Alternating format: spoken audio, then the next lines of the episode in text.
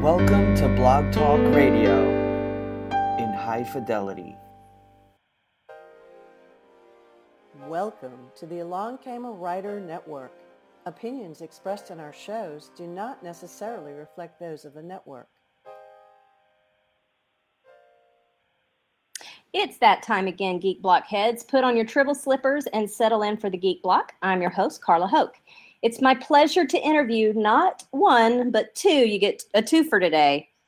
Author and illustrator, respectively, of the novella Blood Mercy: Thicker Than Water, Janeen Ippolito and Julia Busko. How are you today, ladies? Doing great. I'm doing pretty good, yeah. Okay, did I pronounce everybody's name correctly? Yes. Yeah, awesome. Yeah, it's more Janine of an Ippolito, but most people go for Ippolito because they figure it, better to go for that route, but yeah. I get it. You know what? It seems like I mentioned you in a show one time because I said your last name was really fun to say. It is. You have a very fun name. It reminds me of the movie Elf where he kept going Francisco because he said it was fun to say. So that's how I feel. Ippolito is very fun to say. All right. Right off the bat, how can folks find each of you on social media? You first, Janine. Oh, man. I'm kind of an extrovert, especially online. So you can find me on my Facebook page, Janeen Ippolito. You can find me on Twitter. It's actually at the Quiet Pen is my Twitter handle, which is kind of funny because I'm not that quiet, but at the time I thought I was. I'm on a website at JaneenIppolito.com, and I'm on Instagram at Janeen Ippolito. So look for Janeen Ippolito, and you'll find me. Spell your last name for us. The only one on the internet. Ippolito. Just like you say it, folks. You write it like you say it. And how about you, Julia? How can folks find you? So I am not nearly as extroverted as Janeen is. So the places that you can find me, the three places you can find me is on Facebook at Julia Busko Illustrator, and then Instagram. It's also Julia Busko Illustrator. Instagram is Julia Busko Illustration, and then my website is juliabusco.com. How do you feel about social media, Julia? I have a feeling I know exactly how Janeen feels about it, but how do you feel about it? I find it very, very nice to be able to keep up with friends and to connect with friends, but I am both an introvert and by nature very shy, so I generally treat social media like I treat social gatherings, which is I sit in the corner and hope someone either talks to me or just kind of leave me alone. I find it very overwhelming sometimes. I avoid, at this point in time, I've avoided Twitter because I don't even know how to navigate all of that. So that's why neither.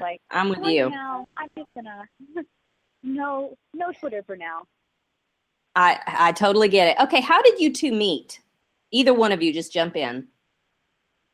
Yeah, well, we were both working at I was working at a classical school in Maryland, and I was the second year I was working there as a fifth grade teacher at the time, and they had hired a new art teacher, and that happens to be Julia, who is again actually pretty quiet and pretty shy, but I think it took us about 6 months to actually sort of talk to each other more than that, because I'm not a shy person, but I'm kind of a very focused person, and at school I'm all about the kids and that stuff, so I'm not always great at socializing with the teachers all the time because I'm there to work with the kids, and so we kind of got to know each other a bit there, and somehow it came around the fact that we both really were into mythology and monsters and vampires and things, and after that it would kind of blew up from there, and we started talking a lot because there weren't just many you could find, in a Christian there's not people that want to talk about those things. I know, so and when you do, yeah. I know when you find somebody that also likes the weird stuff, it's like a love connection from across the room. It really is. There's hearts should come up from your head because you find a fellow weirdo in the midst of everything. My daughter is in fifth grade at the moment, and she wants to be an art teacher. So she has something in common with both of you. Now, you both work together at Uncommon Universes Press, correct? Janeen, you're the president? Mm-hmm. Yeah. Okay. Are you currently seeking submissions? Tell folks about Uncommon Universes Press. Okay, Julia, tag Urit or tag Emmett? Either one. Yeah, Janeen, you go. Are you looking for submissions? Yeah. So we are actively pretty much always taking submissions on a rolling basis because we're already planning our schedule out for, like, you know, we're looking at people for 2018 and everything. We plan on being around for a while. And what we're looking for is speculative fiction that has really strong, interesting world building, really complex characters. We're not really interested in sort of flat action hero types. We want people who have to, like, fight for stuff, or real misfits who are kind of against the world or have really, like, deep issues to deal with. And we love stories of good versus evil. We don't want just sort of something fluffy. We like things that people have to kind of really wrestle with issues. And we love humor with that, but we're not really your place for, like, fluffy chick lit science fiction or fantasy. I'm not even sure if that exists. And yeah. And our big thing is we look for pretty much all genres at this point that kind of meet those criteria, but we also have a specialized imprint, Asylum Press, that is for supernatural suspense and for horror, because it's something. Oh, okay. I didn't know that. Yeah. Yeah. Okay. And so if someone wants to get in touch with you, it's Uncommon Universes, plural, Press. If they put that into Google, they will find you, correct? They will. They will. And also find us at uncommonuniverses.com. Yep. All right. And Julia, tell folks what your role is there. I am the illustrator as well as the graphic designer. So any of the graphics that you see on either our website that are Uncommon Universes labeled or on our Facebook page, I either oversaw the creation of them or did them myself. And then a lot of the book covers that we do, I do that. I was just about to ask, and I know you do book covers sometimes, and you're kind of under the tutelage of the royal Kurt DuPonts, are you not? Yes, yes. All right. How has he helped you out? He's such a nice guy. How has he helped you with graphic design as far as covers? He actually helps me a lot with text, so kind of points me in a good direction with either websites to get text or points out when they look terrible. I had one cover where it was supposed to be like a sci-fi steampunk, and the cover text was more ladies romance. So he helped me with that. So that happened. And then just a general encouragement, which that's more of something that he does by nature and not necessarily something that he may realize that he's doing, but he's very much an encouragement. You know, I think people forget that, and this is strange, but it's true. There are fonts that just kind of go with different genres. Is that correct? Mm-hmm. Yes. Okay. Yes. That is so funny. It really is a whole different world. Somebody had mentioned to me that they had written a romance book, and you know, wanted some advice. And I said, I know this sounds stupid, but that is not my world. I don't understand anything about that world. You might as well be speaking a whole other language to me. Let me point you in the right direction. And they kind of looked at me because it was like, well, a writer is a writer. I'm like, no, you're basically an apple talking to an orange. Truly, it's a whole different thing. Okay, now what about when you have a new chapter and you happen to have, I don't know, some fancy scroll work around the chapter numbers or something like that? Julia, is that something you look at? Yeah, generally speaking, yeah. Okay. I didn't know that. Sometimes I didn't know if there was just kind of a patented template that people kind of worked with, or if you looked at the story itself and said, you know what, this is what that chapter page should look like. Yeah, it's more that. Because with books, like, you'll have books where the format is every single start of the new chapter is on the same side of the page. Some that are just kind of like wherever it will be is where it will be. So that's more of a personal, either a personal decision or a in-house choice. At least that's how I've kind of viewed it with the chapter headings and the way that the fancy fonts look. And you said, all right, and Janeen said previously you were an art teacher, correct? Yes. Are you still in the classroom, or have you ventured out? I have ventured out. I enjoy teaching and I enjoy sharing. So I've played around with the idea of going back and doing college, actually, of teaching higher education. But at this point in time, my life has led me to be in my studio working, doing personal work, doing UUP work, and doing client work. You know, I was just about to ask you that. Janeen, do you all work together in the same area, or do you work from your homes in completely different places? Well, I guess if you taught at the same school, you're probably in very similar areas. Do you have an office, or do y'all work from home? Okay, so actually how that worked was we met in Maryland, and then Julia went off to art school in Lancaster, and I ended up moving with my husband to Meadville, Pennsylvania. So Julia and I are about 5 hours away from each other, and I have an office up here, and Julia has her studio in Lancaster. So we do a lot of stuff sort of over those that long distance area. And then the third UUP member, Sarah White, she's actually currently living in Meadville too. And so she and I like work together there. And then we have meetings. It's nice because we can just have like one screen up and all of us talking and everything. Distance really doesn't make a difference anymore. It's funny when you think of people writing together, collaborating, you think they have to be in the same place. And when I interview more than one author at the time, it's funny. One will be in California, one will be in New York, and it's just never an issue. So you all just meet together online and it all works out, correct? Yeah, pretty much. Yeah. And like we do actually make an effort to try to like actually be in the same place several times a year. We always really enjoy that. And so like we have like, you know, half mid-year retreat that we just have like 4 or 5 days and we just hang out and talk business and personal, all that just to make sure we're on the same page with things. But otherwise, it's, yeah, long distance. See, I'm showing my age there. I have to see somebody. If I'm working with somebody, I need to be able to physically reach out and pop them on the head in order to be able to work with them. I don't understand the whole computer thing. Okay, Janeen, do you do all your editing in-house, correct? Or do you ever contract work out?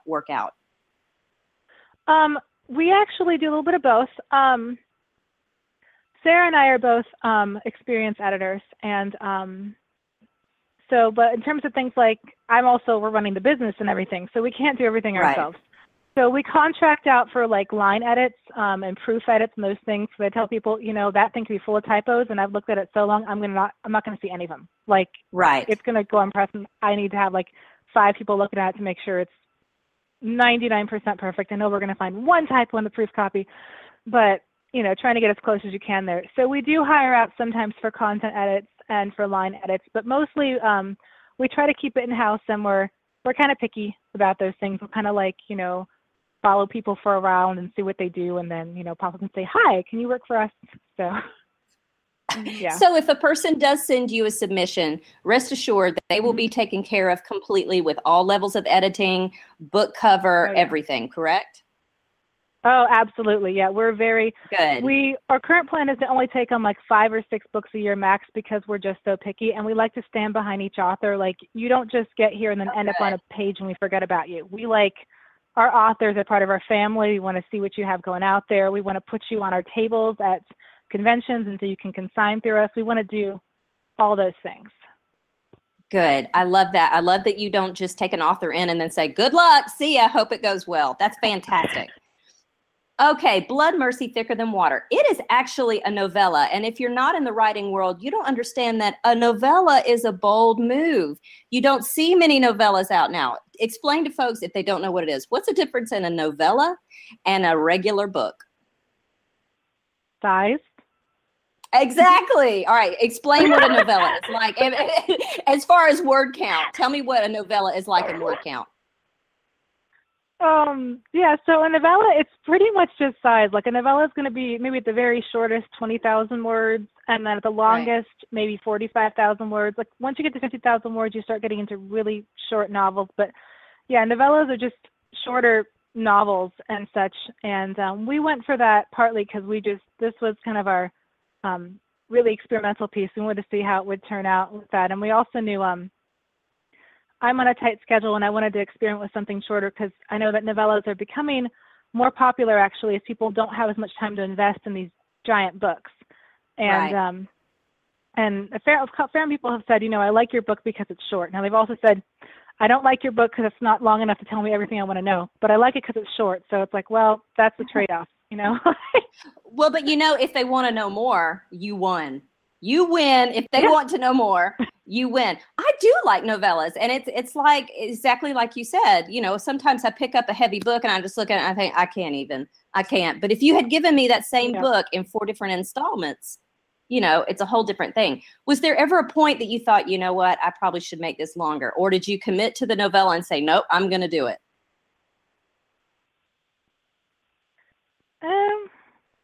I think we pretty much, for this one, we decided that a novella was a smart way to go, because we were doing so much with it that we weren't sure if it would even, like, handle the audience, how the audience would take it. So we pretty much decided that novella was a good move. Yeah, I love it. I love the concept of novellas. Yeah, because that short form really allowed us to really make a really tight story, and we wanted to make sure that we had all this world building in place that we could do a really tight, really, you know, fast-paced, page-turning story. And then once we kind of had that out there, then we could really take some more time and explore more of the world as we went on. Why did you decide to put illustrations in it? I love that too. I'm an illustration person, and I'm not sure why grown-up books don't have illustrations in them. We like illustrations too, but what was it that you thought, you know what, let's go ahead and do it. Let's put illustrations in it. Personally, either one of you. I love the idea of putting illustrations in it because as an illustrator primarily, and then as a storyteller, I love to be able to show people what I'm thinking, to be able to show people this is what the characters look like, this is the world that they inhabit. And to add, in the case of an illustrated novella, to use the pictures to add to the words.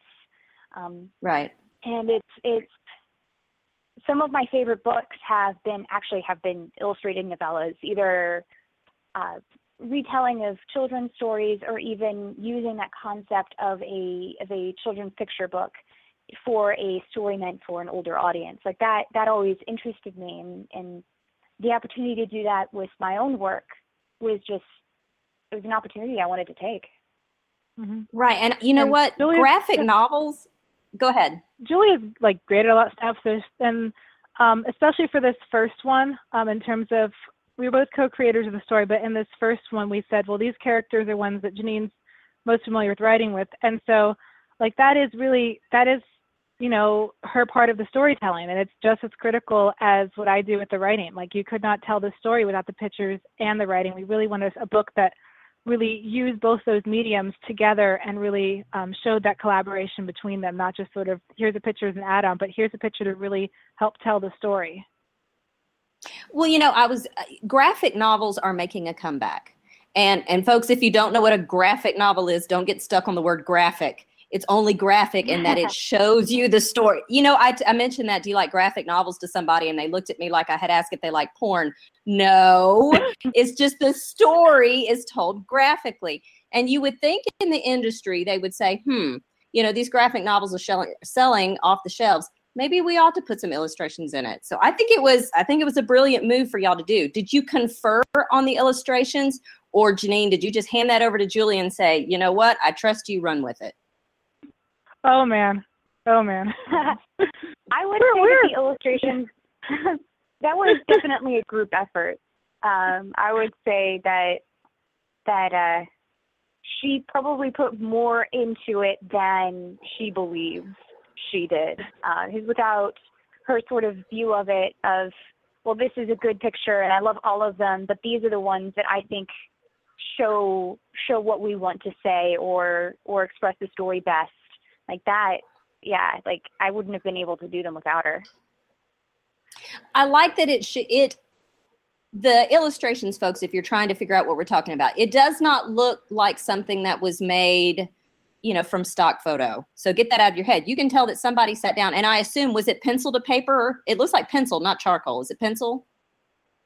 Mm-hmm. I work with pencil and then inks. So when you open the book and you look at the illustrations, like, oh, well, somebody drew that. So don't think that they're talking about stock photos in here. Okay, Janeen, tell listeners about the story, Blood Mercy, Thicker Than Water. Okay, so the story of Blood Mercy Thicker Than Water is set in a world where we kind of reinvented the vampire myth as a blood disease and as a condition that people are born with. You can be a carrier of this kind of blood condition, sort of like having hemophilia or having anemia. And people who have this condition need blood. Either they're going to try to drink it or they're going to get transfusions. They need it. They don't have enough of it. And we kind of use that as a way to introduce vampires because you have the people who use medical transfusions and then the people who are like, you know what, the world has done me wrong. I am, you know, I'm sick. This isn't fair. I'm going to just hunt other people down and just do everything I can to kind of lash out at this and go that path. And so the main character of the story is actually an ex-vampire who actually was able to stop becoming a vampire and went back to taking transfusions. So again, going back to it's an addiction. And he's head of all these people called the Blood Kind who have this condition but are choosing to use the medical treatments and everything. And what he finds out is his wife, who's been lost for 5 years, he's been searching for her. He finds her on the streets, and she has become a vampire, and she's like out of her mind crazy, and she's talking about all these like crazy things about how this evil bad guy is going to destroy the city. And so that double layer where he's trying to figure out what went on with her, both personally because, you know, she's been gone for 5 years and this is his wife and he loves her, but she's crazy and lusting after blood, but also because she is talking about the destruction of this city. And as the leader, he needs to figure out and solve that problem before it actually happens. I love that you did handle it as a virus. For one, I'm a biology nerd and I love viruses. Every virus has its very own personality. And if you look at a virus as a personality, you know, it has its symptoms. Well, that's its personality type. But, you know, it's kind of like that with your vampires in your story because every strain kind of had its own personality. Explain that. Yep. That actually came out of my background. I have a lot of experience in sort of through different things in my life with different mental health issues and mental conditions and those things. I personally have sensory processing disorders and things like that. And so because it was a virus, I wanted there to be side effects, and I wanted to have different strains that had different side effects with them because that can happen. You can have, I think it's like, you know, comorbid conditions and things like that. Right. So then, different strains kind of became different houses. The main character has OCD, and like he legit has OCD. It's quite detrimental to how he functions sometimes. It's not quite, I mean, it's not sort of like Mr. Monk here. It's like when it really gets to him sometimes. And the different characters have these different things they struggle with. And I just thought that'd be a great way to, again, kind of deglamorize the idea of vampirism, take it more into the medical side. And also, right. I was looking for something very personal because having kind of grown up in the situation, having relatives that have gone through different mental health issues and knowing how things kind of go together, I wanted something to kind of to speak to that and to have, you know, those misfits in a story, right? Trying to be heroes at the same time that they're dealing with these issues. And so did that kind of give you the idea for the story? What was the impetus for this story? Oh, man. Oh, gosh. I think it was we wanted to actually, we were talking about vampires and we had this crazy idea once we were like at the school sometime. We're like, wouldn't it be awful if you had someone who was this devout Catholic and was changed against their will into a vampire? And we were like, wouldn't that, like, what would you do? Like, if that was just, what if it was a condition where they, you know, it wasn't something that was a spiritual issue. It was something where it was a condition, but this person who had, you know, was so devout into this belief suddenly had to deal with becoming the very thing they had, you know, not wanted to be the right. whole time. And Julia kind of loved that idea. And yeah. And then so the plot I ended up writing the story. So the plot came before the characters. The first chapter, the vampire's confession, where you have this vampire going to confess to a priest in the dark because she doesn't even want to see his face, but she feels the need to confess. That was that came out of Julia and my conversations. And okay, have either one of you ever visited New Orleans? I know this seems kind of off, but it has something to do with this. Have you either of you ever been to New Orleans? It's a place I want to go someday. And okay, I know. Yeah, this is the place for you to go. Yes, and y'all need to go together, because New Orleans has a very, it kind of has a voodoo background and it has a vampire background, and all of it is very much tied up in Catholicism. It really is. There's a grave that you can go to, Marie Laveau, and she was big into voodoo. And they say, well, she didn't do voodoo despite being a Catholic. It was part of her Catholicism. So that really, if either one of you ever gets to go to New Orleans, my husband was raised outside there, so I've been there. Go, because I'm telling you, this story is just straight. It seems like something would be plucked right off the streets in New Orleans. Okay, now there will be another installment, correct? Oh yeah. How many, Julia? What did you say? How many are you planning?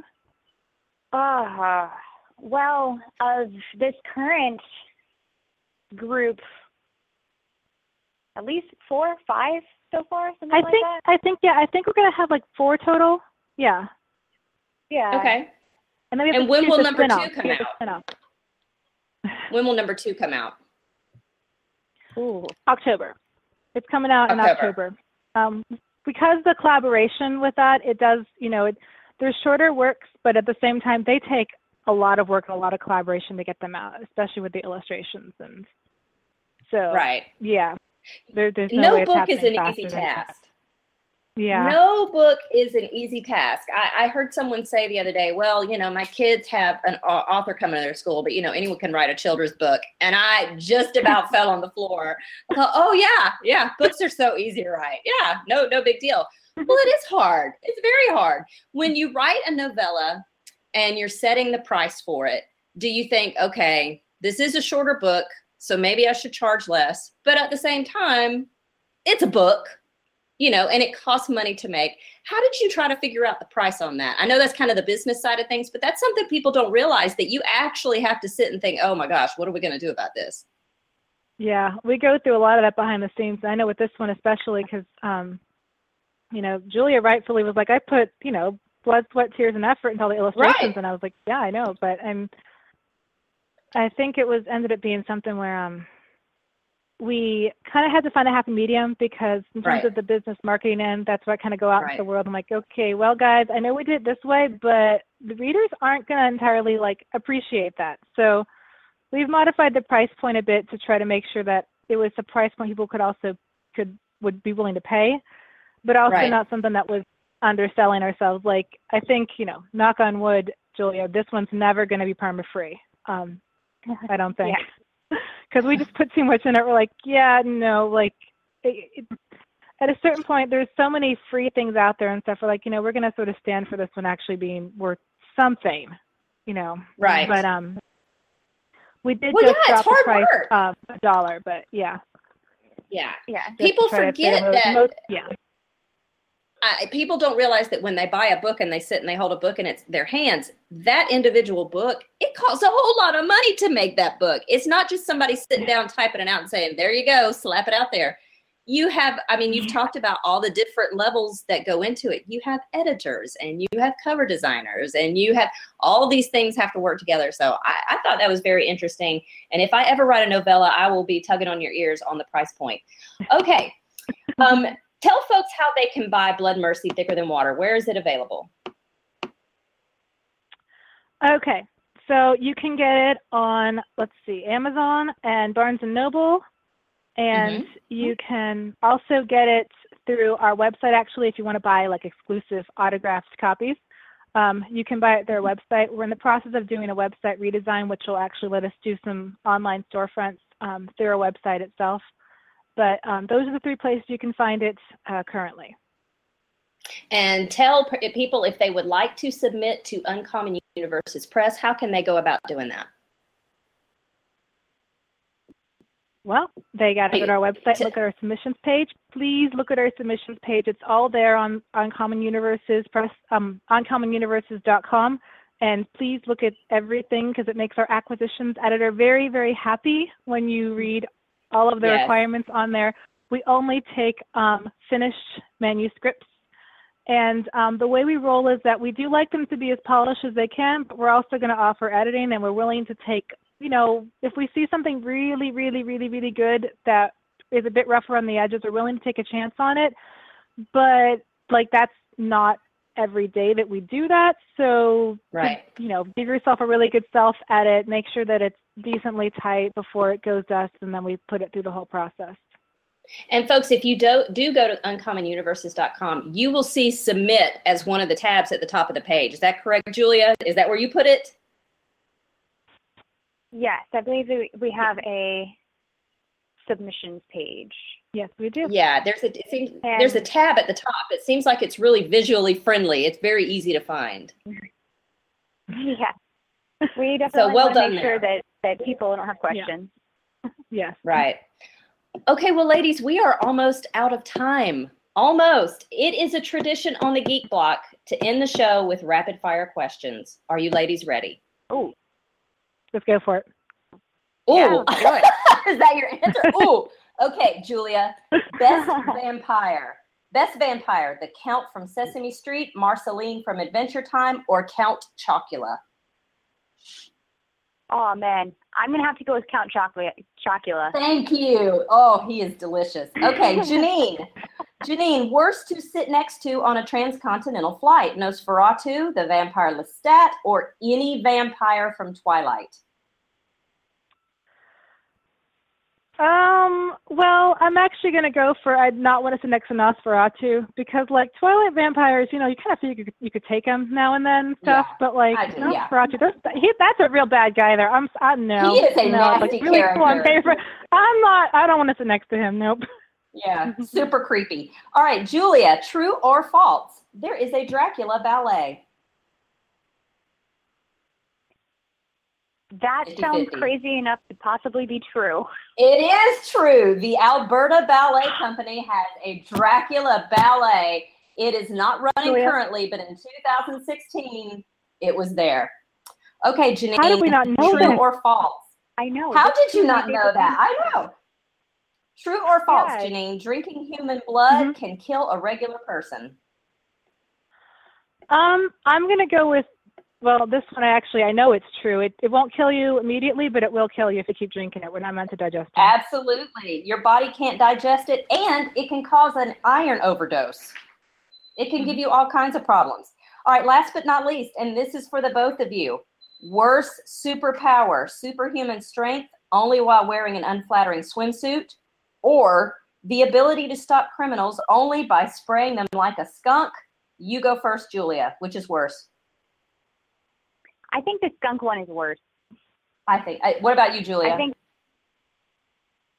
Oh, I'm sorry, Janeen. What about you, Janeen? I don't know. I'm okay with, like, the skunk thing, because they're criminals, you know, whatever. It's kind of part of the consequence of the crime. That's what they get. So you have a problem with the unflattering swimsuit.